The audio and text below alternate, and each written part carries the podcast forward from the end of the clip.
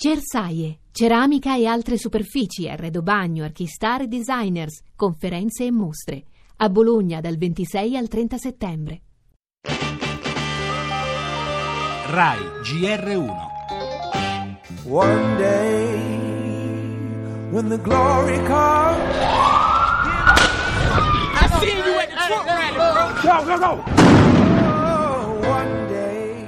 No gun. He didn't have no gun. Non aveva armi, era alla fermata dell'autobus, aspettava il figlio che tornava da scuola. Il poliziotto ha detto ha una pistola, mani in alto, e poi ha sparato. He got a gun. He got a gun.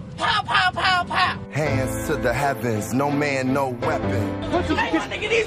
A Charlotte, dopo la terza notte di proteste della comunità nera per l'uccisione di un afroamericano da parte della polizia, il sindaco ha indetto il coprifuoco. Freedom is like religion to us. Arresti, feriti, fra cui uno fra la vita e la morte, mentre da Baltimora arriva la notizia di un altro giovane afroamericano ucciso dai poliziotti, il 215 solo dall'inizio dell'anno.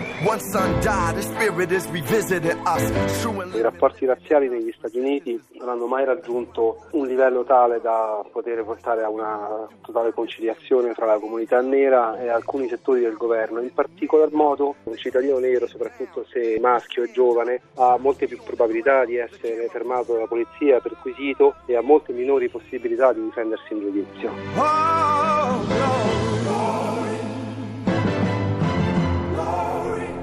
La questione razziale descritta a Riccardo Alcaro, ricercatore dell'Istituto Affari Internazionali, torna a scuotere gli States sul finire di una corsa alla Casa Bianca ricca di incertezze e colpi di scena. Nelle ultime ore Trump, a caccia di consensi da parte di un elettorato più ampio, ha incassato il sostegno dell'impresario dei boxer Don King, che in un comizio dai toni appassionati ha invitato gli afroamericani a votare per il candidato repubblicano.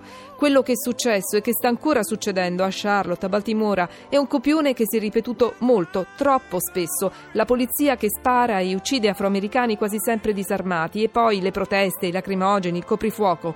Anche questa è l'America che l'unico presidente afroamericano della storia degli Stati Uniti lascia al prossimo inquilino della Casa Bianca.